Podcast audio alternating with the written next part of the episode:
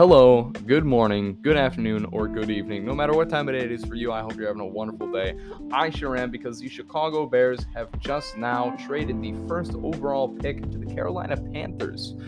And we're going to be diving into that as long as, or as well as the Aaron Rodgers thing going on with New York right now, all in today's episode of 4th and 2 on the 26th. This is episode number 9, and I am your host, Ian Southwell.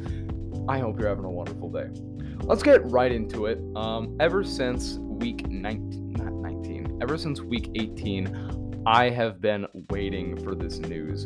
And as of 36 minutes ago, as reported by WGN News Chicago, we have gotten, in compensation for the first overall pick, the ninth overall pick, 61st overall pick, next year's first, and the year after that's second. We have just fleeced the Carolina Panthers, gentlemen. Uh, we also got wide receiver DJ Moore, and we're going to be explaining what that means for our backfield and how that fixes a lot of our problems here in a moment. Uh, but as well as that, we have the draft coming up very soon. It's within the next 50 days. Um, and I, I did want to save this for the end, but I think it's just the best that I just get right to it. Um, I'm going to do one more episode uh, right after the draft, and then that's it for season one of Fourth and Two on the 26th, uh, which it's kind of weird. I kind of started this just to see where it would go, and it's been awesome. Uh, so thank all you guys for your help. Thank uh, thank everyone who's listened in, who's shared, um, and the one person who has come onto the show, that being Troy.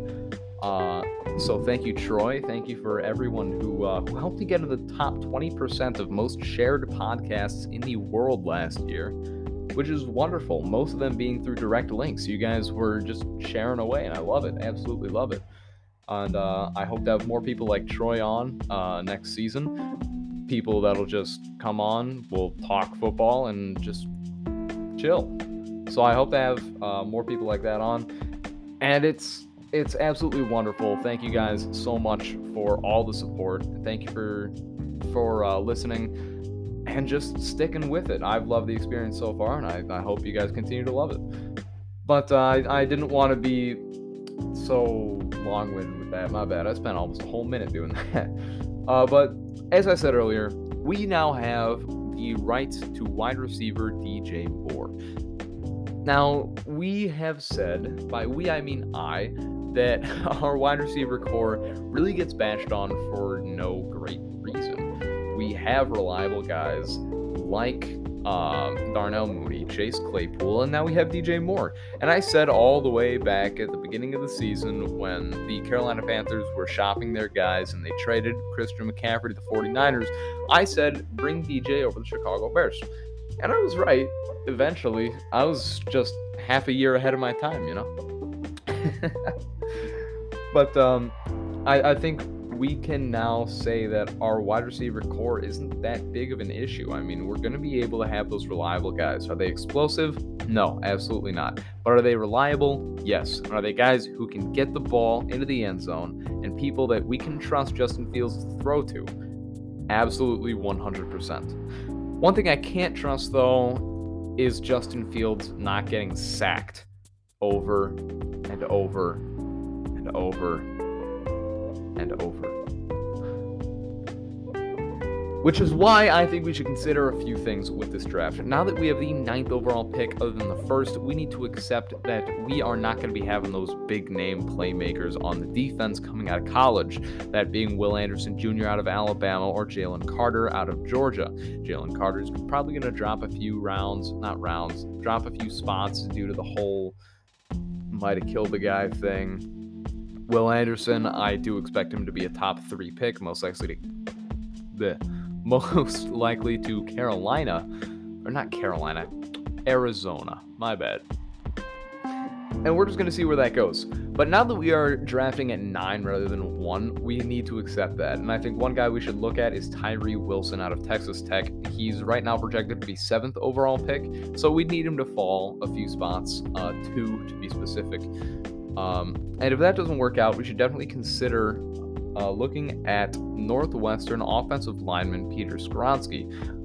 we're going to need Justin Fields to have time to throw. We got the guys that he's got to throw to. We need his time to throw. But above all else, we need the defense to stick up with it. So we're going to need those. We're just going to need pieces to click. Just because of this trade, we're not going to instantly become a championship caliber team, but this is a good step in the right direction.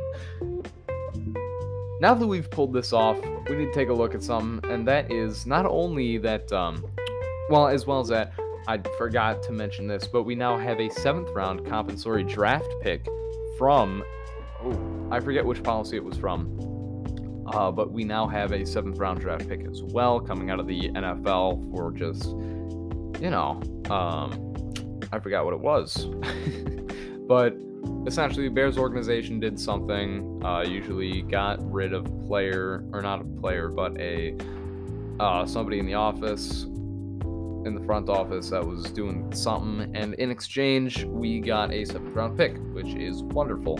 And Bill Belichick said a while back uh, something along the lines of people in those early rounds, they sell tickets, they get people in seats, but it's the people in those later rounds that build championship caliber teams, and I think that's absolutely true in every facet of the saying. Um, as well as that, we have Jack Sanborn, who's a prime example of that. He stepped up as an undrafted free agent rookie in a Roquanless backfield and recorded 49 total tackles and two sacks, which is just incredible. Are we going to expect to have that kind of performance out of a guy from a school you never heard of? No. But we can expect people like this to step up in later rounds and do things that are well, not to this caliber that aren't going to be incredible, but to a caliber that they're going to be reliable and they're going to be working. Yeah? Yeah. Um, but moving on from that, we now have Carolina on the clock. I expect them to be taking Bryce Young at the first overall pick, but we'll see what happens.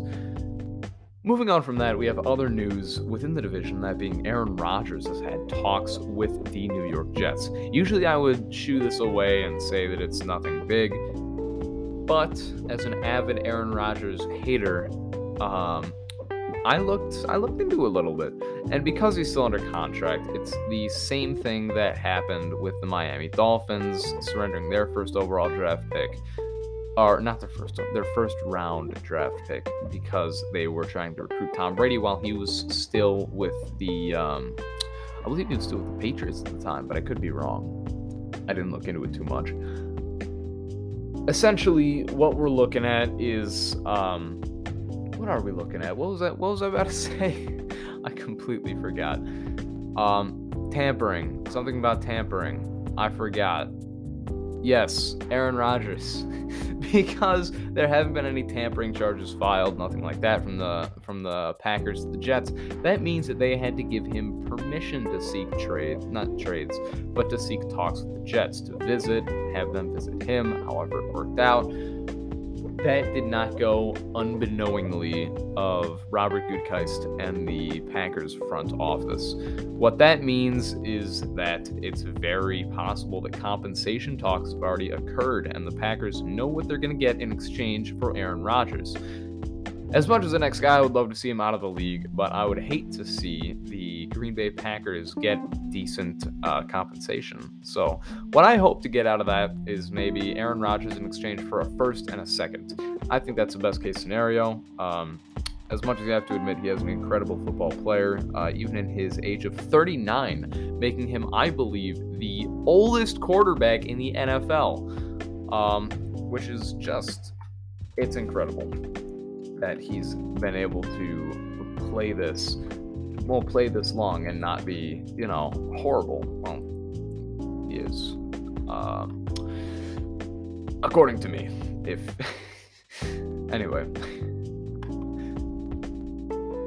What was i getting to? Yeah my bad my bad. He is the oldest. Um, thank you to statmuse for that but at this point, I'm just rambling, and I, I do think I'm to wrap it up. I already did my, my goodbyes to season one. Thanked all of you for listening.